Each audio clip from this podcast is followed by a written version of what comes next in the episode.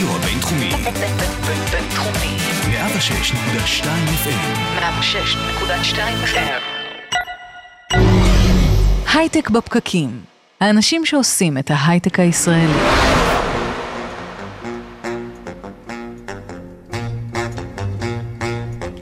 בוקר טוב, יום חמישי, 13 ביוני 2019, הייטק בפקקים.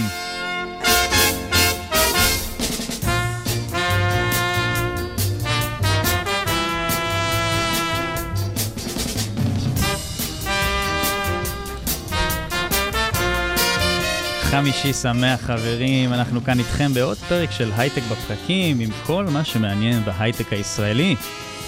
עד כמה סטארט-אפים נחשבים להפיק השקעה אטרקטיבי היום? אנחנו הולכים לשמוע ממקור ראשון, מטל בר נוח, משקיע הון סיכון ויזם סדרתי בעברו, וגם לדבר על מהפכת הרכבים החשמליים עם טומי דויטש, מנכ"ל מילגם EV Edge. אנחנו הולכים לדבר גם על מלחמת הסחר בין ארצות הברית לסין, יהיה לנו מעניין היום.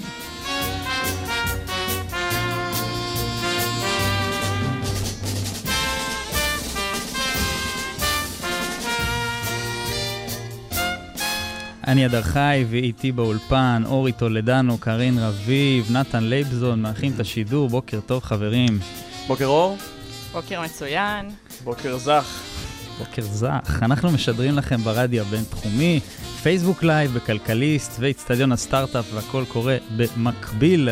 חפשו אותנו גם בסאונד קלאוד, בספוטיפיי, iTunes ובאפליקציות הפודקאסטים האחרות. אחרי השידור פשוט תקלידו הייטק בפקקים, אנחנו מבטיחים להופיע.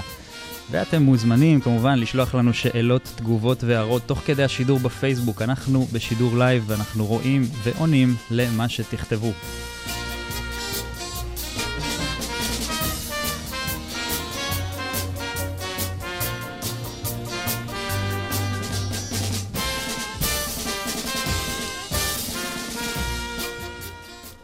שוב בוקר טוב חברים, ואנחנו כאן, יושב איתנו באולפן טל בר נוח, משקיע הון סיכון, קרן דיסרפטיב VC ויזם סדרתי בעברו. טל, בוקר טוב. בוקר טוב, כיף שאתה איתנו. כיף להיות פה. ספר לנו קצת על עצמך, על uh, מה שאתה עושה, זה מעניין אותנו לשמוע. טוב, אז uh, אני התחלתי בעצם את הקריירה שלי כיזם לפני המון שנים, uh, לפני שהיה אינטרנט. אז uh, איך אפשר ליזום בלי אינטרנט? איך אפשר להציק לאנשים שאתה לא מכיר עושים דברים בפייסבוק? אמיתיים. כן, אני זוכר שאת החברה הראשונה שהקמתי, היו, אני חושב ששתי קרנות בארץ. אה, וואו. אראל מרגלית רק התחיל אז, מדבר איתכם על 1993, אה, וחמי פרס היה במופת. אה, זה בעצם בערך שתי הקרנות שפגשתי. אה, אז התחלת הקריירה הייתה שונה לגמרי מהיזמים היום, כי לא היה קרנות, אז uh, מה שנאלצנו לעשות זה לא להאמין, ללכת ל- לבנק ולבקש הלוואה. וואי, זה חתיכת סיכון. בשביל להקים uh, גם לא, סטארט-אפ. גם לא קרנות אמריקאיות? אה, מי, מי, מי, מי חשב אז על קרנות אמריקאיות? זה לא העולם של היום.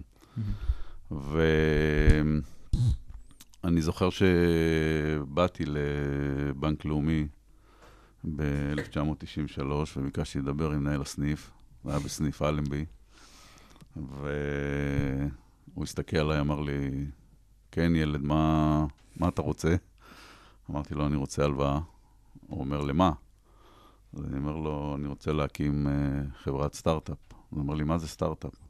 uh, זה היו הימים. ואני תמיד... קיבלת את ההלוואה? קיבלתי את ההלוואה. כן. הוא יפה. שאל אותי מה הביטחונות שלי.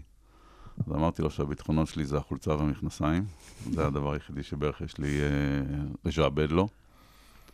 אה, וכך הקמנו את הסטארט-אפ הראשון. ואני תמיד מספר במקומות שאני מדבר, שבאמת הלילה הראשון שישנתי היה אחרי שנתיים שהחזרנו להם את ההלוואה.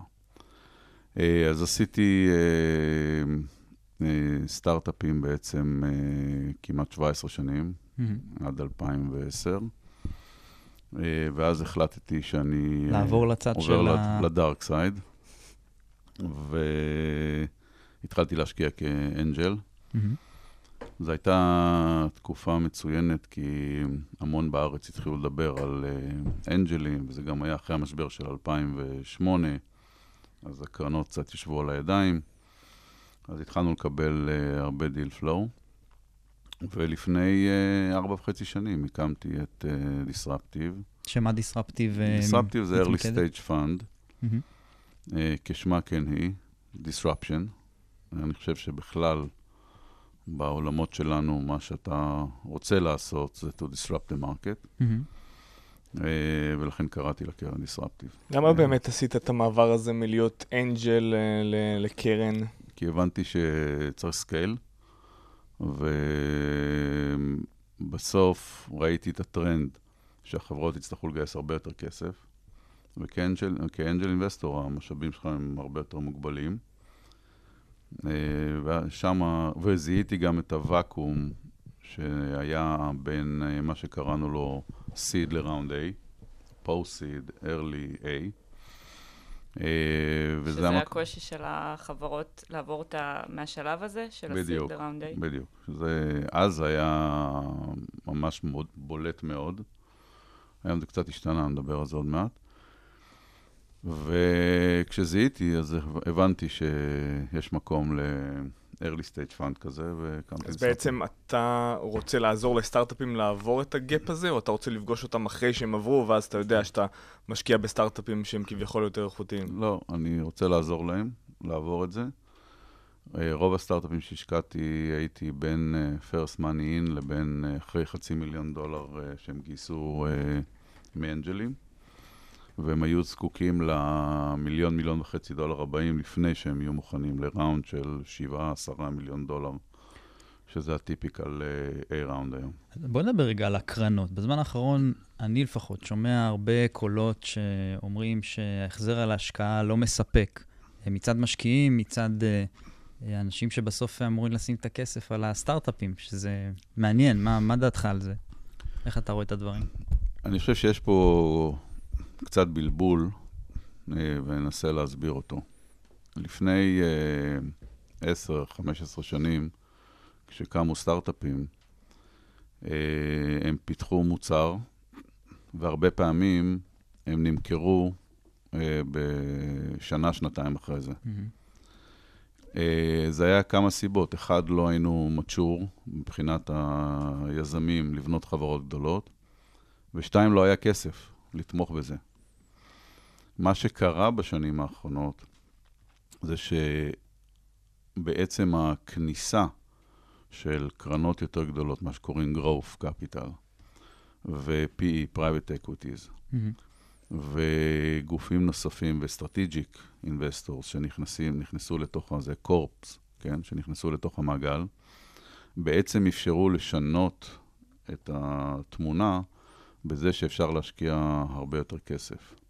זה קצת עיוות את התמונה, כי מצד אחד אה, לא מוכרים כל כך הרבה חברות, מצד שני השווי של החברות צמח ועלה בצורה משמעותית. עכשיו, כשאתה מסתכל על החזר, איך אתה מסתכל על החזר? החזר זה כשאתה מייצר liquidity. מה זה liquidity event? זה או IPO, כן, אקזיט הנפקה, או... או מכירה ב-M&A. ככל שהטווח גדל ואתה משקיע יותר כסף בחברה, ואתה מאפשר ליזם לבנות חברה גדולה וללכת מה שאנחנו קוראים all the way, אז האקזיט או ה-IPO מתרחק. וזה אנחנו- קורה בגלל שהסבבים הם יותר גדולים בעצם ב- ב- בשלבים זה- מסוימים? זה כי- קורה- כי יש משקיעים כמו סופטבנק ששמים עכשיו אה, מאות מיליוני זה דולר. קורה גם כי ה-market places בעולם פתחו את האפשרות להיכנס לתחומים שפעם לא היה אפשר להיכנס אליהם. מהמם. והיום כשאתה נכנס אליהם, זה blue ocean, זה שוק שהוא... למה אתה מתכוון? לאיזה קח את, שווקים? אה, את אובר, אוקיי? מה, אני, מי חלם לפני עשר שנים שאני אגיע לניו יורק ואני לא אכנס למונית צהובה? זה, זה היה בלתי נתפס, הרי זה בכלל לא, לא, לא רלוונטי. מי חלם שאני אצליח להיות בתוך דקה עם אה, דירה איפה שבא לי בעולם, בלי להיכנס לכל הנושא של הזמנות, בתי מלון, כל הטרללה דרך אה, Airbnb. אה, כל ה movement הזה, אה, וזה, דרך אגב, זה, גם זה עוד בחיתולים. יש עוד הרבה שווקים שה disruption עוד לא קרה שם. אז יש עוד הרבה מקום ל, לצמיחה. אבל בכל השווקים האלה, כל ה market places האלה, מאפשרים התמודדות שונה לגמרי, גם מבחינת הפוטנציאל של השוק, הגודל של השוק, והאפשרויות השקעה למשקיעים. זאת אומרת שקרנות צריכות יותר סבלנות בעצם? הן צריכות uh, יותר סבלנות. אנחנו בקרנות uh, רושמים uh, רק את ה... או את השווי של ההשקעה בחברה, מה שקוראים NAV, mm-hmm. או אם עשית ליקווידיטי, החזרת כסף ל-LPs. השאלה מה ההשלכות של זה? יכול להיות חברות היום, ויש חברות היום, mm-hmm. פרטיות, בקרנות, ששוות מיליארד דולר וגם יותר, אוקיי? אה, אבל ה-LP, המשקיע, עוד לא ראה לא, כסף. אז וזה כי... מפריע לו כאילו, למרות שכביכול הוא שותף בחברה מאוד גדולה, מאוד ל... מצליחה. לחלק זה יכול להיות שזה מפריע. אני חושב שהרבה LPs שאני מדבר, משקיעים אומרים, הכל בסדר, ת... תמשיכו קדימה. Mm-hmm. לקרן יש אורך חיים. כן. שהוא בדרך כלל 10, 11, 12 שנים, יש היום חלק מהקרנות שכבר מעריכות את זה גם ל-15, ואחת הסיבות שהן מעריכות את זה, זה בגלל זה שכשאתה בונה חברה לגרוף, וזה נמשך, התהליך נמשך יותר זמן, אתה צריך את הזמן בשביל לייצר את ה liquidity, או בהנפקה ציבורית, או ב-M&A. אבל זה באמת נשמע כאילו שמעריכים את הזמן של הקרן, כביכול לתת עוד הזדמנות להרוויח כסף. אז יכול להיות שהמודל הנוכחי של הקרנות, שזה היה ש... באזור 7 עד 10 שנים שאתה רוצה לעשות את האקזיט או את ה-IPO או את ההנפקה, יכול להיות שהמודל הזה כבר לא עובד, בגלל זה מעריכים? לא, לא, המילה לא עובד היא בעיני המתבונן. לא עובד למי? אה, למי שרוצה לעשות כסף. יפה. אז אם אתה מסתכל, אז תסתכל כמה כסף הושקע על ידי קרנות בארבע שנים האחרונות אל מול ארבע שנים קודם. ותראה שיש הרבה יותר משקיעים שנכנסו ומשקיעים כסף. אתה חושב שזה בסוף, הולך להימשך? בסוף זה אלטרנטיבה של משקיעים, בוא נזכור. האלטרנטיבה של המשקיע האמריקאי, אה, הוא צריך בסוף לפזר סיכון. יש לך money manager שמנהל מיליארדים של דולרים, והוא צריך לפזר את הסיכון שלו. הוא יכול לקנות אג"ח עשר שנים אמריקאי ב-2.75, 2.80, 3 אחוז, והוא יכול אה, לשים את הכסף בקרנות. אה, ולראות תשואה הרבה יותר טובה ב long. Mm. עכשיו השאלה זה איך המשקיע מסתכל על זה. אם הוא מסתכל, מסתכל על זה ב short או מסתכל על זה ב long. מי שמסתכל ב long, מרוויח.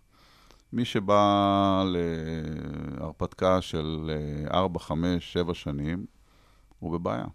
בפועל יש, יש קרנות, אה, שדיברו בשנים האחרונות, קרנות שעזבו את הארץ למעשה, שסגרו את הקרן הישראלית והשאירו למשל פעילות, את הפעילות האמריקאית בארץ. זה מעיד באמת על ההפסדים של קרנות?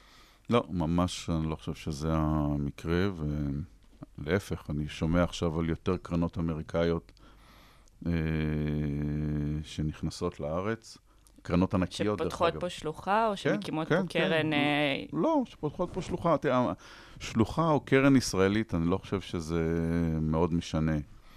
אבל אינסייט פרטנרס, uh, שזה גוף עצום בארצות הברית, נכנס, אנדריסן, uh, יש פה את uh, בסמר ואת באטרי, ובאמת יש פה הרבה מאוד uh, קרנות אה, אמריקאיות, גם כאלה עם, אה, שהקרנות הן קרנות ייעודיות, וגם קרנות שהפול הוא פול אה, בינלאומי, וחלק מהכסף מושקע בישראל, כמו שהוא מושקע בארצות הברית, כמו בהודו, כמו בסין. NFX עכשיו הכריזה שהיא גייסה קרן חדשה. אז יש שלושה שותפים אמריקאים, ויש פה את גיגי בארץ, ועושים השקעות. מעבר ל... אתה אומר ש... מן הסתם להשקיע בקרנות הון סיכון זה חלק מהאלטרנטיבות, אפשר להשקיע בנדל"ן, אפשר להשקיע באג"ח, אפשר להשקיע בתעודות סל. אז לדוגמה, ה-S&P 500, מדד 500 המניות הגדולות בארצות הברית, עושה בממוצע 9% בשנה. יש איזה שהם אה, מדדים בארץ לקרנות הון סיכון כקבוצה כמה הן מרוויחות או מפסידות לאורך זמן? יש מדדים איפשהו, כן. רק אה, המדדים האלה לא נמצאים אה, בחוץ, למרות שכשיש, אני, אין לי, בקרן שלי אין מוסדיים. כן. זה רק families ו high net. אבל רוב הקרנות בארץ, 90% מהכסף מגויס על ידי מוסדיים. כן, והם צריכים את הנתונים האלה. וקרנות הפנסיה האמריקאיות, לדוגמה, מפרסמות, מדי פעם אתם תראו בעיתונים שהן מפרסמות תוצאות של uh, קרנות ישראליות, ושם רואים את התשואה, מי עושה תשואה טובה ומי עושה תשואה פחות טובה. Uh, אבל זה באמת, אני חושב שהשוק מתבגר איתנו, ובאמת יש... Uh, האפשרויות היום של uh, יזמים לצמוח לא היו בכלל רלוונטיות כשאני הקמתי את לא את הסטארט-אפ הראשון שלי וגם לא את השני שלי, אני לא זוכר את השלישי שלי, אוקיי? אתה חושב שזה הולך לי, להימשך ככה? אנחנו מדברים פה על שוק שיש בו אה, הרבה מאוד כסף כרגע. אה, מה לגבי העתיד? זה הולך להימשך ככה, או ש... אה, המצב עלול להשתנות? זאת אומרת, בסוף, הכסף הולך... בסוף צריך להסתכל על, אה, על ה fundamentals. האם היום החברות מראות ביצועים ונסחרות במכפילים שהם מכפילים הגיוניים, או לא? אה, אם אין לך משהו אקסוגני, כן? לפעמים המשבר בשוק הוא אקסוגני, כן? 2008 המשבר. מה זה אקסוגני? למי שלא מבין ביטויים כאלה. חיצוני. כמוני. חיצוני, הוא לא משהו שבתוך התעשייה שלך, אלא בא מבחוץ. מה זה אומר? אם יש uh, חס וחלילה איזו מלחמה מאוד משמעותית בין מעצמות, 2008, שוק שהוא נולד, בכלל לא נולד אצלנו בתעשייה, והשפיע על התעשייה שלנו, זה כן. אקסוגני. תודה, נתן.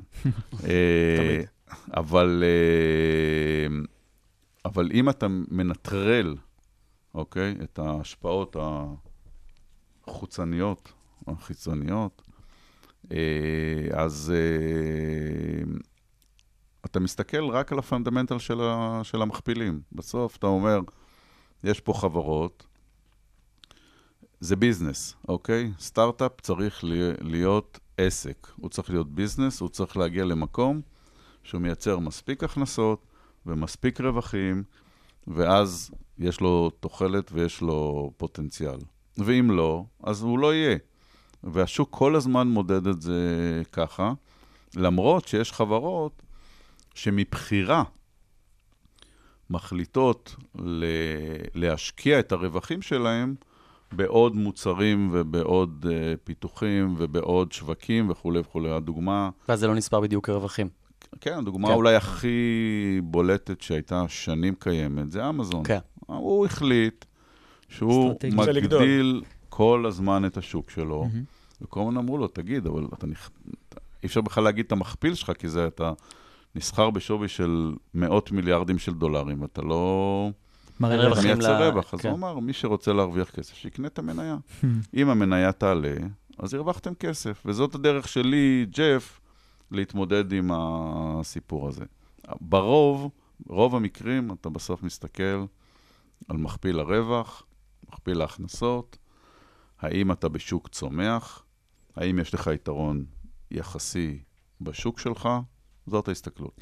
ויכול להיות שפחות כספים אבל יוקצו ל-early stage לצורך העניין, אה, ועל על חשבון לצורך העניין חברות גדולות שרוב הכספים ילכו לשם, כי מדברים יותר ל-long term ויותר קל לי לראות את, ה, את התשואות אה, בחברות כאלה, שהדברים יותר בטוחים. תראה, תמיד יש טרנדים, אוקיי? אה, ותמיד יהיו יזמים במדינת ישראל, אוקיי? זה DNA שהוא מוטבע, מושרש, נמצא בנו. אני תמיד אומר ליזם, כשהוא בא אליי בתחילת דרכו, אני אומר לו, תמיד תבדוק שהחיידק באמת קיים אצלך, אוקיי? כי אם הוא לא קיים, אז עזוב אותך, כי זה חבל על הזמן שלך. אתה הולך עכשיו לעשר שנים מאוד מאוד מאוד מאוד קשות. אה, תחשוב אם אתה בנוי להתמודד עם, ה... עם כל הרולר קוסטר הזה, זה ה-ups and downs כל היום. בוקר אחד אתה קם ואתה מלך העולם, ובוקר אחרי זה גילית שמשהו ואתה בא לך, לא יודע מה לעשות. אז, אה, אז, אז אה, אתה צריך קודם להגיע למסקנה שאתה עושה את זה. אני לא חושב לא יהיו סטארט-אפים, לא יהיו early stage. אני חושב שכמו בכל תקופה, כשיש יותר כסף לגרוף אבסולוטית, זה לא ב... זה מספר הסטארט-אפים שיוקמו שנה הבאה, יהיה, אני חושב, קרוב למספר הסטארט-אפים שהוקמו קודם. לפעמים יהיו תקופות ש- you need to, to shine בשביל לקבל כסף ממשקיעים, ואם אתה לא, אז uh, תסיק את המסקנות ולך תעבוד עם עוד יזמים אחרים, או בחברה אחרת, או משהו כזה. עכשיו אנחנו בתקופה תצבור- כזאת, תצבור ניסיון ותתקדם. עכשיו אה, you need to shine, או שכסף מוצף, אני הוא חושב, נמצא שם. כסף, יש הרבה כסף מצד אחד. מצד שני, בגלל שהגיוסים הראשוניים בחברות הוא יותר גדול, אתה צריך להראות יותר בשביל לקבל את ה, מה שאנחנו קוראים ראונד A. אוקיי? אם ראונד A פעם היה 3 מיליון דולר, 4 מיליון דולר, היום זה 10 מיליון דולר, במקרים מסוימים בארצות הברית זה גם הרבה הרבה הרבה יותר מזה. לסיום, טל, שאלה שיש לנו מהקהל. אה, בישראל משקיעים ששומעים שיש כבר השקעות משמעותיות בסטארט-אפ אחר בתחום דומה, נוטים לא להיכנס לתחרות, בעוד שבארצות הברית המשקיעים רואים בזה יתרון, כי המשמעות היא שיש שוק. אתה מכיר את הטענה הזאת, וממה לדעתך נובע הפער הזה? אה, את הטענה אני מכיר, אני לא חושב שהיא מאוד נכונה. בסוף זה שוק גלובלי. אתה מסתכל על שוק גלובלי. עכשיו, אה, אה, תסתכלו על, דיברתי על אובר, אז יש את אובר ויש את ליפט ויש את ויה ויש את ג'ונו ואת גט ויש בסין ויש בהודו ויש וכולי וכולי וכולי. יש מספיק שוק, וזה מה שאני דיברתי על market place, אוקיי? ב- כשיש לך market place שהוא ענק, עצום, אז גם אם יש לך category leader, אוקיי? אתה יכול עדיין להיכנס לשוק, אם יש לך שוק מספיק גדול שהוא שוק אחר, או שאתה יכול להתחרות בו, כי יש לך יתרון יחסית ה-value added value. או שהוא בצמיחה, ואז אתה יכול להיכנס ב- ב- ב- ב- כן. במרווח הזה. אם ת, תבוא אליי עם סטארט-אפ שאומר לי שאתה הולך לעשות... אה, ווייז, למשל. כמו ווייז דוגמה מצוינת, אה, גוגל דוגמה נהדרת, פייסבוק דוגמה נהדרת. תגיד לי שאתה עושה עוד גוגל או פייסבוק או זה, אני מניח שאני אגיד לך שאתה, כדאי לך שתשנה כיוון. אלא אם באמת תבוא עם איזה משהו never heard of, ודרך אגב, ה- כשאני אומר ה-never heard of, זה, זה לא בהכרח הטכנולוגיה, המילה טכנולוגיה היא קצת גם מכובסת פה. זה ה-product market fit, וזה ה-go to market, וזה המודל העסקי שלך. זה מכלול של דברים שעושים ויוצרים את זה שהחברה תהיה מוצלחת. disruption. אתה טוב. אמרת. טל בר נוח, Disruptive VC, תודה שהיית איתנו. תודה רבה, כיף. כיף להיות פה, בהצלחה. עשיתי, עשיתי, עשיתי, עשיתי, עשיתי, עשיתי, עשיתי, עשיתי, עשיתי, עשיתי, עשיתי, עשיתי, עשיתי, עשיתי, עשיתי, עשיתי.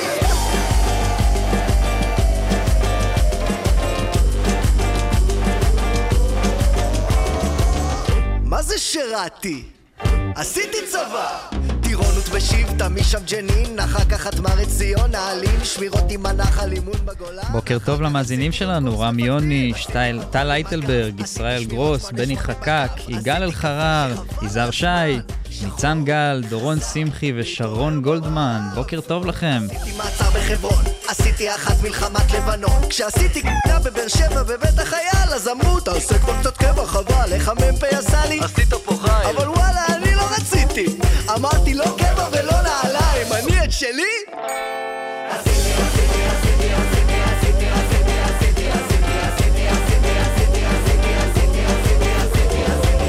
מה זה טיילתי? עשיתי את הודו. בצפון עשיתי כמעט את הכל. דרמסלה מנה לי ואין על קסול אבל אז קצת נמאס לי עשיתי ברבה לי עשיתי את הטרק במדבר. שלושה ימים שני לילות אופנועים. אחר כך עשיתי קשמיר ונגמר חדשות השבוע. חדשות השבוע עם שקד דמבו, בוקר טוב. בוקר מצוין, מה העניינים? שקד, מה היה לנו השבוע? מה קרה? מה... מה השווקים. עשו, עשו, עשו, עשו. מלא מלא מלא קרה. טוב, דווקא בואו נתחיל מהלא obvious. סיילספור רוכשת את טאבלו, כן. אה, אז לפני שלושה ימים בערך, סיילספור רכשה את אה, טאבלו. אה, שהיא חברת אה, ניתוח נתונים בסכום מטורף של איזה 15 15.7 מיליארד דולר. עכשיו, מה שמעניין זה שהדבר הזה קרה בעצם באותו יום שגוגל רוכשת אה, חברת ניתוח נתונים אחרת, שנקראת לוקר, ב-2.6 מיליארד דולר. אה, הרכישה הזאת הייתה... טבלו חתיכת חברה... כן, מפלצת. זה ממש עונה גדולה לנו, בעולם של ה-BI. עונה לנו הרבה על מה שאנחנו מעלים, שאוספים כולם נתונים, אבל לא באמת ברמה מספיק גבוהה בשביל לדעת איך. לנתח אותם. בעיה מאוד מאוד מוכרת היום בהייטק, לכולם יש ערימות על ערימות של מידע, ה-collective data, מה שנקרא, כן. נהיה מאוד מאוד קל, מאוד נגיש. מצד שני, הניתוח המעמיק וה, וההבנה והסקת מסקנות נהייתה יותר uh, מסובכת, זה משהו שאני מאמין שכולנו מכירים כבר. אני, אני דווקא הסתכלתי על העניין הזה מהשאלה האחרונה ששאלת את טל בר נוח, על זה שיש אה, אותה חברה שעושה דברים דומים, אה, יש תחרותיות, ובכל זאת יש מקום לכולם, כמו שהוא כן. אמר. כן, אה, זה נכון. אז אה, משהו מעניין על סיילספורס, אם אתם אה, לא יודעים, סיילספורס רצתה לרכוש את לינקדאין בכלל, עוד לפני שמייקרוסופט רכשה אותה, אה, ובעצם ה- הרכישה הזאת היא סוג של פיצוי על, על הרכישה של לינקדאין. עכשיו, זה נשמע מצחיק, כאילו לינקדאין ו... כן? וטאבלו הם, לא, הם, הם בכלל לא זה, אבל כן. תחשבו על זה שסיילספורס רוצה לשפר את הפיצ'רים ל- ללקוחות הקיימים של ניתוח הנתונים והבנה של השוק, של, של הלקוחות בעצם, של הלקוחות של הלקוחות שלה. כן.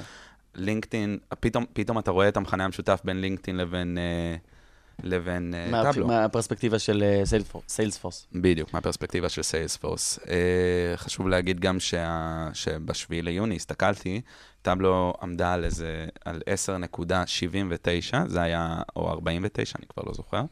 אה, המניה? זה היה, זה היה השווי של החברה, אה, שווי, כן. אה, 10.49 מיליארד, ובעצם רכשו אותם על 15.7, זה פרמיה פרמיה, ענקית. כן. כן. כן. סיילספורס בכלל עושה המון רכישות. אה, כן, את אה, בונובו, הפכה להיות מכונה. דיברנו לפני כמה זמן על בונובו של אפרת כן, זו רפופורט. רכישה יחסית קטנה של 50 מיליון דולר. והיא גם הקימה, הקימה בקטנה. קרן, קרן בקטנה. שנייה. מה זה 50 מיליון דולר? צ'יפס. יש היא היא השיקה קרן השקעות לא מזמן, קרן שנייה בארץ, וואלה. שהשקיעה בחברות ישראליות ואירופאיות. Hmm. ממש אה, לפני חודש, היא חודשיים. הופכת להיות אה, עוד מעצמה. מפלצת. כן. אמ, אוקיי, אז עכשיו אה, בואו נפנה למה שכולנו באנו לדבר עליו. אה, אז אה, יש לנו את ה... ואנחנו מדברים עליו בדיוק. אנחנו מדברים עליו, זה כבר שיחת היום אצלנו. היי, מה קורה? כן, חרם על סין.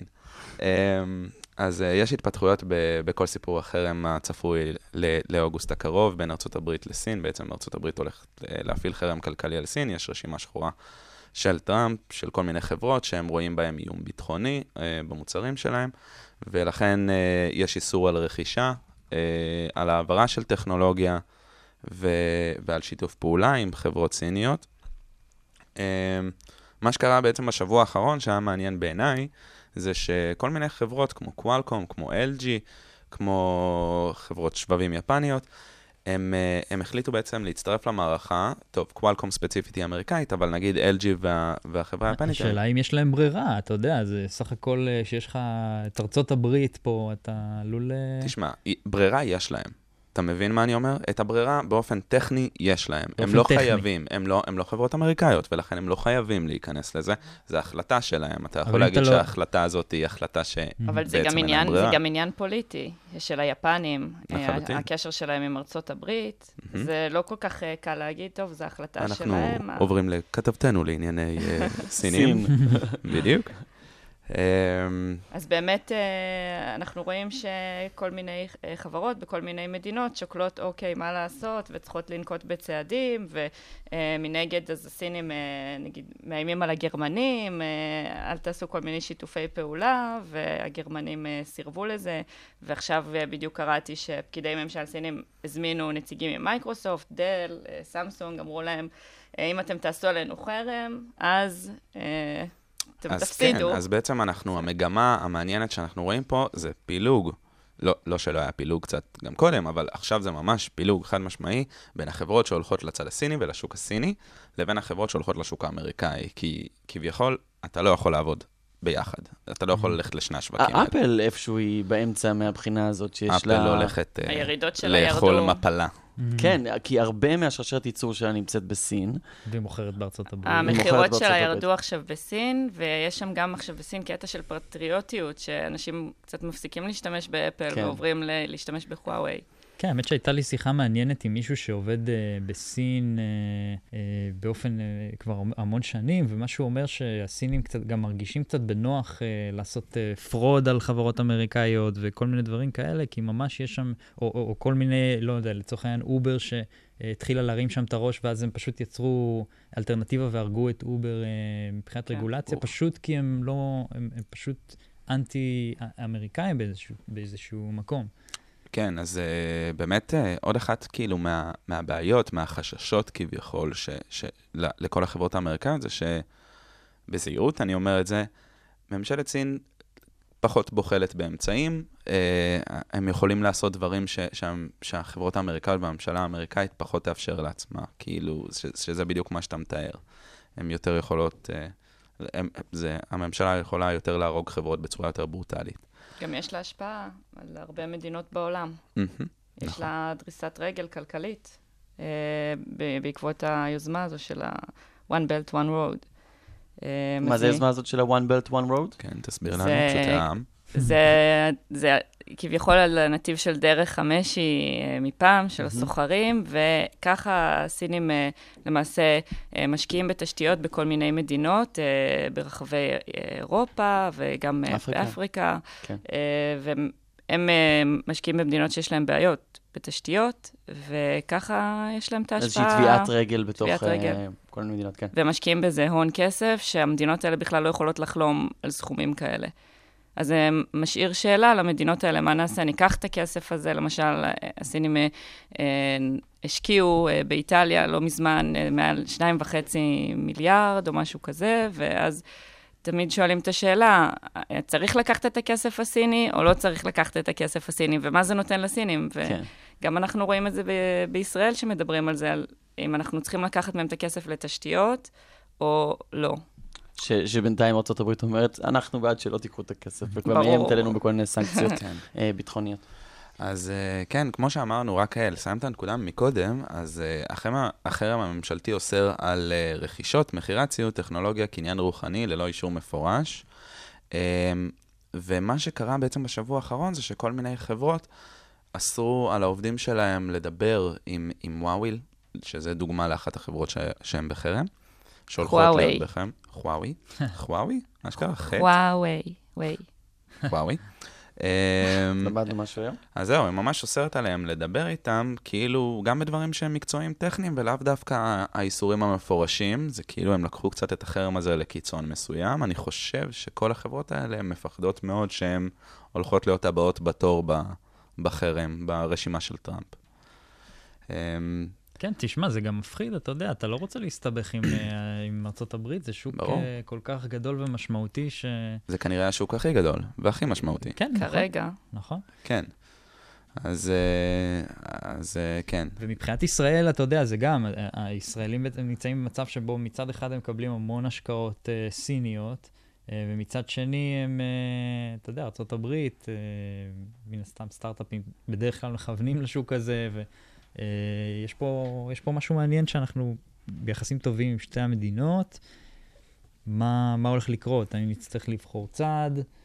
אה, אין ספק שהולך להיות לזה השפעות, אה, השפעות אדירות. גם בישראל, ההשקעות הסיניות, אתה לא יכול יותר לקחת השקעה סינית בלי לחשוב פעמיים, להגיד לעצמך, אוקיי, זה מתחיל לחסום לי את כל ההשקעות מארצות הברית, זה משהו שאני צריך לשקול מצד אותו. שני, קשה ליזמים באמת להגיד לא לכסף גדול מסין. אה, כן ולא, כי חלק מהרעיון זה שאתה כן צריך לדעת מי המשקיעים שלך, אנחנו כבר יודעים מכל השיחות שהיה לנו עם מיליוני חברות של... אה, של אה, ובכל זאת, חברות ישראליות אה, לוקחות את הכסף. ב- יש נתון אבל לא מ-2000 תמיד, ו... לא ב- תמיד. את לא יודעת, תמיד. לפעמים נכון, אתה, לא לפעמים תמיד. אתה, אמ, הקרנות בולמות את זה, כי אתה בעצם מייצר כן. פה איזשהו, איזושהי סכנה להסתבך עם כל מיני, עם, עם רגולציה עכשיו של, כן. נכון. אה, של ארצות הברית. אה, אפילו השם שלה, אתה גם צריך חדש, למצוא- CFIUS, אה, רפורמה שבעצם היא מאפשרת לה לבטל עסקאות אה, השקעה ורכישה אם הן מספקות אה, לגורמים זרים גישה לידע טכנולוגי אמריקאי. טוב, זה ידוע שגם גם למשל כן. בתחום הסייבר בישראל, אז אה, זה בעיה לחברות סייבר אה, בתחום ההתקפה, נקרא לזה, למכור טכנולוגיה לסין. אבל בסופו של דבר, אה, חברות סיניות משקיעות בארץ. ב-2018, אה, אחת מכל ארבע חברות אה, מעל 20 מיליון דולר שהשקיעה בארץ הייתה חברה סינית. וכמה היו אמריקאיות לדעתך? בסדר, אני אז משער זה... שיחס זה- טוב יותר. ל- נכון, אבל זה בשלבים, זה התחלה עם הסינים, כנראה. נכון. זה מה שאומרים. יהיה מעניין. כן, אז עכשיו באותו נושא, זה באמת ממש מקשר אותנו באופן uh, ברור ל- למכרז של, uh, של, הפ... של הפעלת חממת הפודטק הגדולה בצפון. Uh, היה דיון גדול בין JVP, כאילו המתחרות המרכזיות היו JVP ותנובה, תנובה uh, נשלטת על ידי משקיעים סינים, עם uh, שם שרק את יכולה לבטא. זה ברייט פוד, זה לא ברייט פוד. כזה... אה, סליחה. אוקיי? דווקא לא כזה קשה. אה, סבבה. ובאמת אה, עכשיו, השבוע אה, המכרז, אה, המכרז אה, ניתן לתנובה, והיא הולכת לפתוח את החממה הזאת. תנובה ועוד שלוש, אה, שלושה משקיעים אה. שהצטרפו, שהצטרפו אליה ל... מהמם. אני קראתי דרך אגב על, על עשרות משתפי פעולה, כאילו Mm. הרבה יותר משלושה. שלושה גדולים. כן. אה, חברת המחקר IVC, שיצא לנו לדבר איתם לא מעט, באמת ישר יצאה אה, ואמרה ש... דרך אגב, גם לאורך כל הדרך, היא אמרה שזה רעיון מאוד מאוד רע, בגלל כל הסיפור של, אה, של סין כנגד ארצות הברית, של ארצות הברית כנגד סין למען האמת, והיא אמרה שזה עלול ל- לגרום ל- לבעיות ועימותים אה, בינלאומיים. זה מפחיד. שקד דמבו, תודה רבה על חדשות השבוע. תודה לך.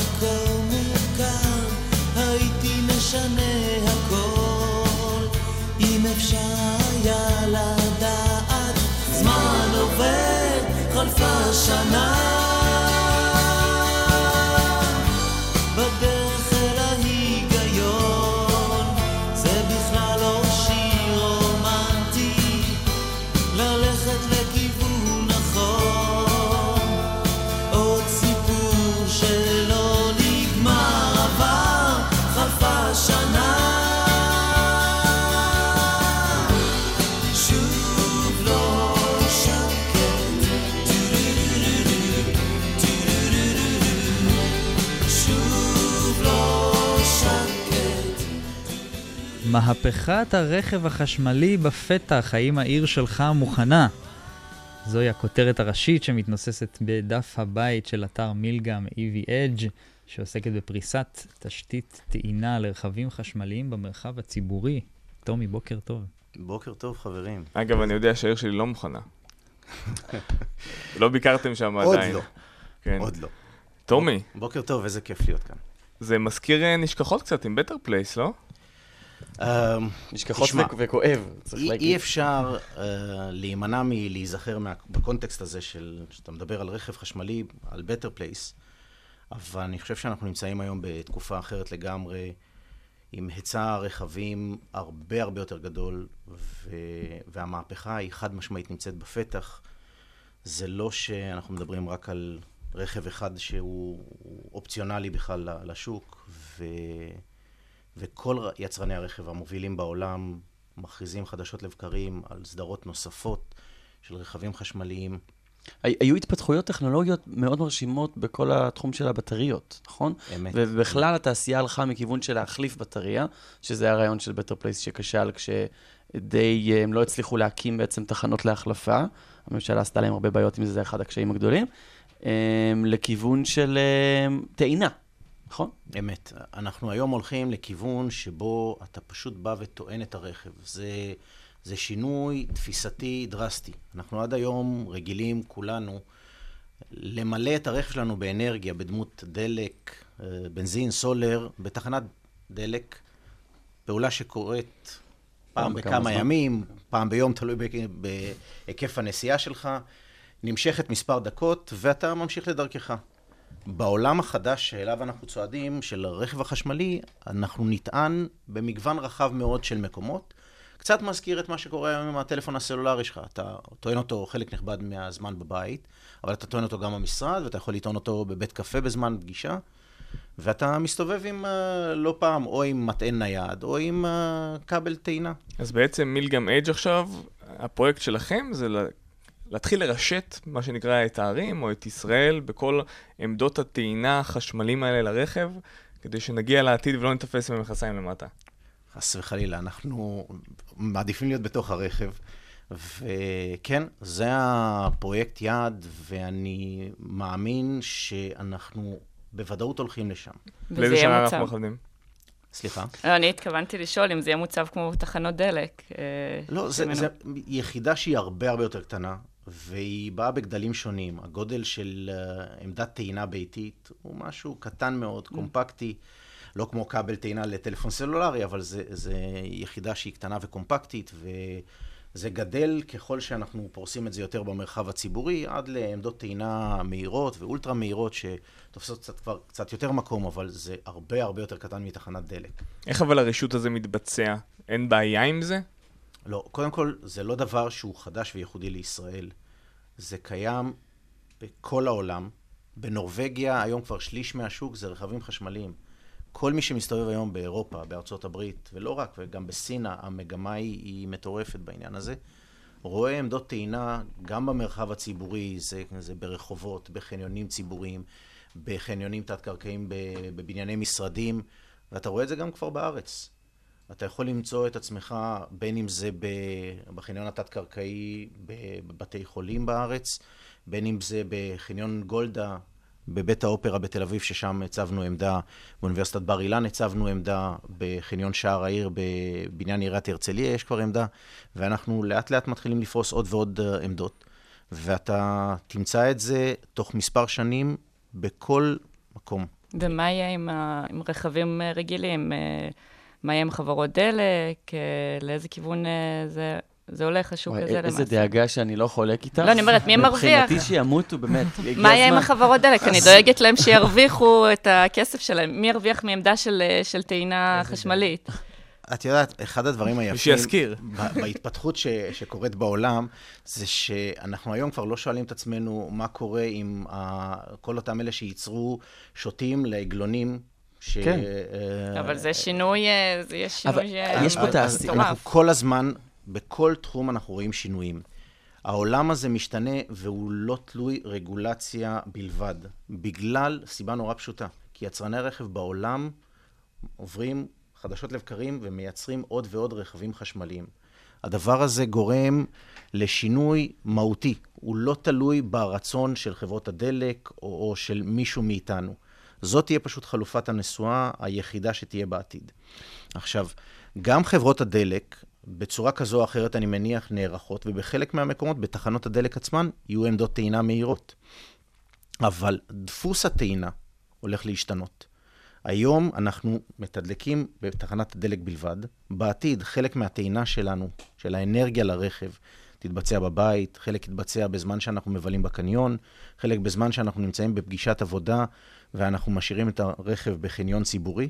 זאת אומרת, הדפוס הולך בעניין הזה להשתנות. תומר, אתה מדבר על העתיד, אבל כמה העתיד הזה קרוב? אם אני נגיד עכשיו אה, אדם ממוצע מהשורה שמשתמש ברכב הקלאסי, יש לי את התחנות דלק, עדיין הדבר שהכי מפחיד אותי, שאני אקח אוטו חשמלי, חוץ מזה שאני רוצה לשמור על כדור הארץ, כי אנחנו אנשים טובים, ואולי זה שיקול ואולי לא, זה שאין מספיק עמדות, ושאם עכשיו אני לוקח רכב חשמלי, אני צריך להתחיל לחפש ו- ולחשב כשאני אבל זה מה מטייל שהם בארץ. עושים עכשיו. ה- אז אני רוצה לדעת מתי אני ארגיש בטוח לקנות רכב חשמלי. קודם כל, זה עניין של באמת ביצה ותרנגולת. האחד תלוי בשני. פריסת העמדות וכניסת הרכבים פחות או יותר תנוע בד בבד במקביל. העניין הזה של חשש, אתה יודע, אתה תמיד גם יכול לחשוש שאתה נתקע בלי דלק, כי במקרה לא שמת לב ולא טענת. אבל יש הרבה יותר תחנות. נכון. אז אנחנו צועדים לכיוון הזה. אני לא יכול להבטיח לך שזה יקרה מחר בבוקר, אבל אתה יודע, בוא נזכר שלפני 11 שנה לא היו סמארטפונים. והיום, כשאתה אומר לילד, אני אחייג אליך, הילד לא באמת מבין מה המשמעות, כי אנחנו אומרים מילה שנגזרת מפועל של לסובב חוגה, והיום כבר זה לא קיים. בטווח של כמה שנים אתה תראה פריסה מאוד מאוד רחבה של עמדות בכל רחבי ישראל, ורכבים חשמליים יוכלו לנוע בבטחה. זה דבר אחד. אפשר לקחת שני- את נורבגיה כ-case study? כאילו בוודאי, אם יגיעו תוך בוודאי, זמן אבל- כל כך אבל- מהר לשליש מהרכבים, מה קורה מה הם עשו בנורבגיה? שם? לא אבל קראתי אני אגיד לך את ה- יותר מזה, מה אה, נתן, גם יש פה שיקול כלכלי מאוד מאוד מובהק. בסוף, נסיעה ברכב חשמלי, אני עכשיו שם בצד את כל היבטי המיסוי והכול, אתה יכול לנסוע סדר גודל של בערך עשרה קילומטר ברכב חשמלי, עוד פעם, זה תלוי בהרבה מאוד פרמטרים, אבל במחיר שהוא give or take בערך רבע מהמחיר של נסיעה במרחק זהה באמצעות דלק. רבע. זה פער כלכלי כל כך מובהק, זה הרבה מעבר למידת החשיבה הירוקה שלך. בסדר? זה ממש פער דרסטי. בנורבגיה היום שליש מהרכבים הם רכבים חשמליים. ומדינת ישראל, מבחינת השטח הגיאוגרפי שלה, היא הרבה הרבה יותר קטנה מאשר נורבגיה. כן. תזכור שסדר גודל של בערך 70% מאוכלוסיית המדינה מרוכז בתא שטח שהוא ברדיוס, give or take של 100 קילומטר. זאת אומרת, החשש הוא, הוא לגיטימי, הוא ברור, יש פה שינוי תרבותי, אבל במהות, בפרק זמן לא ארוך מדי, אנחנו נימצא במצב של פריסה מספיק רחבה, שאתה יכול לנסוע בשקט. אני יכול להגיד לך שלפני uh, מספר שבועות יצאתי ממסעדה בהרצליה, ופגשתי מישהו שטען בעמדת טעינה. שאלתי אותו, התחלתי לשוחח איתו, זה היה שישי אחר הצהריים. ראית מישהו עצר אותו ביופי? אתה יודע, כל אחד והשטויות שהוא בוחר לעשות בימי שישי בצהריים. תפסתי אותו בשעת מעשה. בול. הבן אדם יצא מזיכרון, עם סוללה לא טעונה במלואה, היעד שלו היה ירושלים, והוא עצר בהרצליה, מה שנקרא to juice up. מה זה, יש איזו אפליקציה שמראה איפה יש uh, עמדות טעינה? יש אפליקציה שמראה איפה יש עמדות טעינה. השוק הזה הולך להתפתח מאוד, תהיה תמונה רחבה מאוד של פריסת כלל עמדות הטעינה בישראל. בטווח הקרוב. טוב, באמת בשביל אותו בחורצ'יק אה, חצי אחראי שנסע עם אה, בטריה לא מלאה ועצר בהרצליה, איך הייתה חוויית הנסיעה? כמה זמן באמת לוקח לו לעצור ולמלא את הבטריה? תראה, היום בטכנולוגיית הסוללות, וזה מתקשר למה שאתה הזכרת קודם, הדר, טעינה במרחב הציבורי, מ-0 לסדר גודל של 80% סוללה יכולה לקחת בין שעתיים לשלוש. Mm-hmm. גם בעניין הזה הולכים להיות שינויים טכנולוגיים משמעותיים מאוד. כן. בטווח של השנים הקרובות. רק לפני כמה תוכניות אירחנו פה את צ'ארקטק, uh, שמתעסקים בין היתר עם האתגר הזה של... ההגירה והכל, הג... חברה איך... מאוד מאוד רצינית. כן, הבעיה שקיימת מהבחינה הזו, שצריך לפרוס את, ה... את התחנות האלה ליד קווי מתח גבוה, שהם לא כאלו נפוצים ולא עוברים במרכזי ערים, אז הם מנסים למצוא פתרון לבעיה הזאת. אז, אז הם מכוונים לשוק טיפה שונה, אבל בגדול, עמדת טעינה במרחב הציבורי, העמדות AC, הן עמדות שלא מחייבות בהכרח הימצאות ליד קווי מתח גבוה, והפריסה היא הרבה יותר פשוטה. אני לא אגיד לך שזה plug and play הכי פשוט והכי טריוויאלי בעולם, יש פה אתגרים מסוימים, אבל זה בפירוש פתיר, ובמדינת ישראל יודעים לעשות את זה, וזה נעשה כבר. והמדינה עצמה תומכת אה, במהלכים האלה? המדינה עשתה מהלך... נותנת איזשהו מימון? המדינה עשתה מהלך מאוד מאוד מרשים ומשמעותי, והיא יצאה בשנה שעברה בקול קורא, שהמהות שלו היא בעצם לתת סובסידיה וואו. לגופים שונים, סובסידיה חלקית לפריסה של עמדות טעינה. את, שלשום היא פרסמה גם את התוצאות הראשוניות של הגופים שזכו בסיפור הזה. יש כבר היום 33 רשויות במדינת ישראל שהולכות לקבל מהמדינה סובסידיה בהיקף מכובד, שיסייע להם לפרוס את התשתית הזאת. והם התחייבו לפרוס? כמובן, זה... אין, אין פה בכלל שאלה. כפר סבא ביניהן? לא, כפר, כפר סבא הלכה למתווה שונה, ו, ובו היא, היא יצאה ל, ליוזמה מקדימה, ואני שמח מאוד שגם זכינו, אנחנו במכרז שם, ואנחנו הולכים לפרוס... הופה, היה פיילוט בכפר סבא? אנחנו כבר הרבה מעבר לנקודה שם של פיילוט, שם זכינו במכרז, ואנחנו הולכים להקים במהלך חמש שנים הקרובות 500 עמדות טעינה במרחב הציבורי, ולהפעיל את זה במשך תקופה של עשר שנים, ובסוף אנחנו לא רחוקים מהיום שבו כל בעל רכב חשמלי יוכל לנסוע בשקט מוחלט ולדעת שהוא בכל נקודה יכול לעצור ולטעון. טומי, שאלה אולי לסיום, מה לדעתך הפסיליטט או הכי משמעותי של החדשנות הזאת? האם זה באמת מה שאתה אומר, הרגולציה, ש... ש... או יותר נכון, למה עכשיו? למה עכשיו זה כל כך אה, אה, הולך לקרות וכל כך מרגישים את זה, ואז בזמנו של אה, Place זה לא קרה? תשמע, יש שילוב של הרבה מאוד סיבות, אבל אתה יודע, את, את החדשנות אף אחד לא יכול לעצור. יצרני הרכב בעולם מתמודדים עם מורכבויות מסוגים שונים. אנחנו מכירים את הסיפור של הדיזל גייט, את הלחץ שיש בעולם למצוא דרכים לצמצם את פליטת גזי החממה. יש הרבה מאוד גורמים שתורמים לזה, אבל בסוף אתה גם צריך לזכור שיש פה את השיקול הכלכלי ובסוף הוא, הוא גובר על הרבה מאוד דברים. אמרתי מקודם, נסועה של סדר גודל של עשרה קילומטר, היום, עולה לך בערך רבע, Mm-hmm. בהשוואה לנסועה מקבילה שמבוססת על רכב מנוע בעירה פנימית. טוב, זה, זה, זה מנצח בסוף את הכל. זה שיקול מנצח. אז כל הדברים האחרים, רגולציה, מיסוי, אלה דברים שהם בפירוש רלוונטיים, משפיעים, אבל בסוף הם יתכנסו. אנחנו, בשונה מתעשיות מסוימות שאתה יכול להסתמך, בארץ אתה יכול לקנות uh, מים מתוצרת הארץ, ואתה יכול לקנות מים מתוצרת חוץ. ברכבים אין לנו תעשייה מקומית. מהמם. בסוף אנחנו את כל הרכבים מביאים מחו"ל, אז אה, זה רק עניין של זמן. אה, אני חייב לשאול שאלה אישית לסיום, שאני חושב שעוד הרבה אנשים מתעניינים בה. אני כרגע רוצה לקנות רכב, אוקיי? יש לי רכב טרנטה ששוויו 1,500 שקל. אה, וצריך. להיפטר ממנו כי הוא מופגע תברואתי. וכמה זמן אצטרך לחכות עד שאני אוכל לקנות רכב חשמלי? ואפילו אם אני עושה מאמצים, ועכשיו באמת, כמו אותו בחור בזיכרון, אעצור איזה שעתיים בהרצליה, אה, כמה זמן עד שאני אוכל לעשות את זה?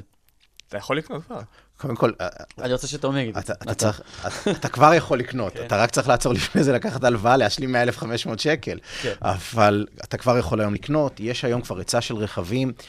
חלק הארי של מה שיש היום זה פלאגין הייבריד, זה רכבים שהם שילוב גם טעינה חשמלית וגם דלק, ויש היום כבר היצע. ההיצע בעתיד הולך להיות הרבה הרבה יותר רחב. טומי דויטש, רכבים חשמליים, תודה רבה שהיית איתנו הבוקר. תודה רבה רבה לכם. חשמלת איזה אותנו. כיף.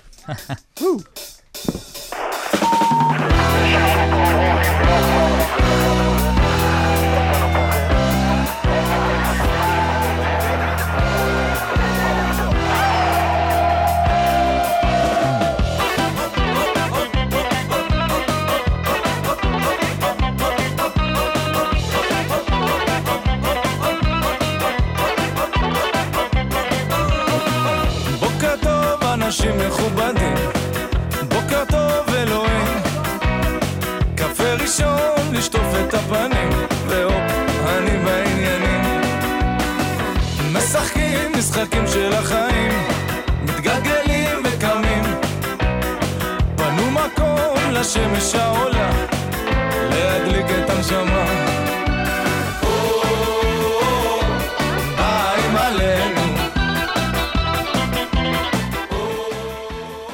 ואנחנו עוברים פרשת השבוע. לפרשת השבוע.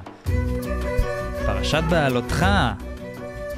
ההכנות של בני ישראל לקראת היציאה למסע במדבר סיני אל עבר ישראל, על בעיות, קשיים וסכסוכים שמתגלים במחנה. אורי, מה יש לך לספר לנו אכן, על פרשת אכן. השבוע?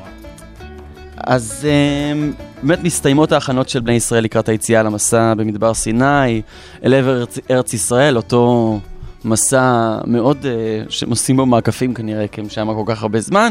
הם יוצאים למסע ומתגלים קשיים וסכסוכים פנימיים בתוך המחנה. האם מוכר לכם? מרגיש את זה עד היום. מחנה פוליטי? אה, כן, דברים שלא- זה קורה לפעמים, כן. וגם פגיעה במנהיגותו של משה, ניסה להעביר איזה חוק חסינות. זה אני לא מכיר. חלקים גדולים מהעם תמכו בו, חלקים אחרים ממש אה, התנגדו. סתם, כמובן שזה לא, לא משה. הם חוגגים את פסח במדבר, שנה לאחר אה, יציאתם ממצרים, פעם ראשונה חוגגים את פסח, מצווה אלוהים את בני ישראל להקריב שוב את קורבן הפסח, בדיוק כפי שעשו אה, שנה קודם לכן, אה, לפני יציאתם ממצרים. אה, מקריבים את הפסח כדת וכדין, אה, חלק מתלוננים שהם לא הספיקו, ואז אלוהים ממציא להם את פסח ב', שהם עושים את אותו דבר שוב, חודש לאחר מכן. העם הוכיח שהוא קוטר וכפוי טובה, דבר שהוא לדעתי נכון עד היום. לא בפעם הראשונה. הרשעים שבעם מתלוננים על אלוהים ועל משה, אה, על כל מיני דברים, וכעונש פורצת באש, אה, פורשת, פורצת אש בקצה המחנה, אה, שהורגת את המתלוננים, העם מבקש ממשה להתפלל אלוהים, אה, והאש אה, כבה.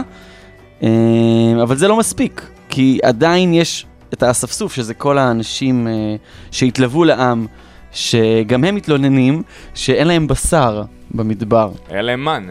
היה להם מן, אה, אבל מבחינתם... סליחה, סליחה, סלב. הסלב הגיע, אז בדיוק, הסלב מגיע עכשיו. אה. הם אומרים, אין לנו בשר, יש לנו רק את המן, שזה ככה נתקע לנו בגרון, ואנחנו לא מצליחים. זה כן, מה שאנחנו מדמיינים, זה הטעם של זה, אבל זה לא מספיק טוב, ממשיכים להתלונן. מה שאני רוצה לדבר עליו היום, אמ, בתחילת אותה פרשה, אה, משה נכנס אה, לאוהל מועד ומדליק שם את המנורה, שמי יודע מה ההבדל בין מנורה לבין חנוכיה? מנורה יש אה, פחות קנים. שבע ותשע, נכון, לא? נכון, נכון, נכון, נכון. ואסור לעשות חיקוי של, ה, של המנורה, בגלל זה החנוכיה יש בה שמונה, בשביל שלא יתבלבלו, והיא עשויה ממתכת יצוקה, מחתיכה אחת.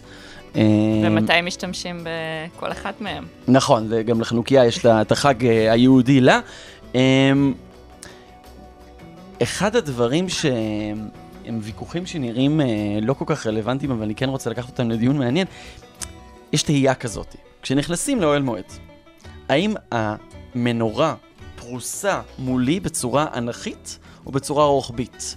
משמע, האם כשאני נכנס ובצד השני יש את ארון הברית, האם אני רואה בבת אחת את כל אותם שבעה קנים, או שהאם הם בטור, ויש חלקים שהם קרובים יותר לארון הברית ורחוקים יותר אתה לארון שואל הברית? בתור אה, הפנג שואי, או... אז יש ויכוח כזה, יש אוקיי. ויכוח אתה כזה? פנג שואי. אמ, אני חושב מאונך. אני גם חושב מאונך. יש, עכשיו, אותו ויכוח, אה, היה ויכוח גם שהתנהל בין, אה, בין שני רבנים גדולים, רבי מלובביץ' הכריע ביניהם. עכשיו, הם לקחו את זה לכיוון של אם כל הקנים בצורה מאונחת, אז אה, זה אומר שהמוח הוא יותר חשוב בעבודת השם. ואם בצורה, אם זה בצורה אה, רוחבית, אז הלב הוא יותר חשוב בעבודת השם. לא יודע איך הם לקחו את זה לשם, זה- כאילו אני כן יודע, אבל זו חפירה שהיא לא מעניינת. מה שכן מעניין אותי, בפנייתי אליכם, אני חושב ש-2019 מאוד מעודדת אבידה לעבוד דווקא עם המוח ולא עם הלב. אז אני שואל אתכם, דווקא בעבודה שלכם, איפה אתם מרגישים שאתם עובדים עם הלב?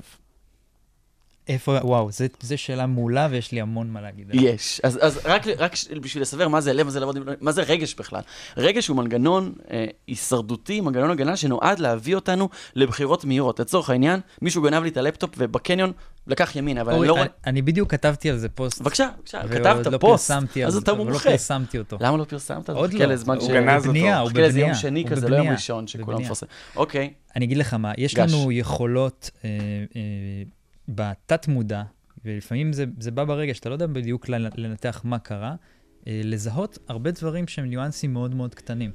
נכון. והדברים האלה האינטואיציה. מתבטאים, כן, בדיוק, האינטואיציה הזאת, וזה מתבטא, זה מתבטא לדברים מסוימים, אה, זה יותר יעיל, מדברים מסוימים פחות. אני מסתכל על זה לצורך העניין, שאני אה, בא ואני מסתכל על בן אדם, אה, לצורך העניין לקוח, או, או עובד חדש, או משהו בסגנון הזה, אה, יש הרבה משמעות לאינטואיציה שלי. כי בעצם יכול להיות שאני מזהה כל מיני דברים שאני לא יודע להגיד מה הם בדיוק אם אני ככה חושב על זה באופן לוגי, ואני צריך לסמוך על האינטואיציה הזאת. זאת אומרת, לפעמים אנשים אה, מנסים להצדיק את האינטואיציה שלהם, ובאמצעות טיעונים לוגיים.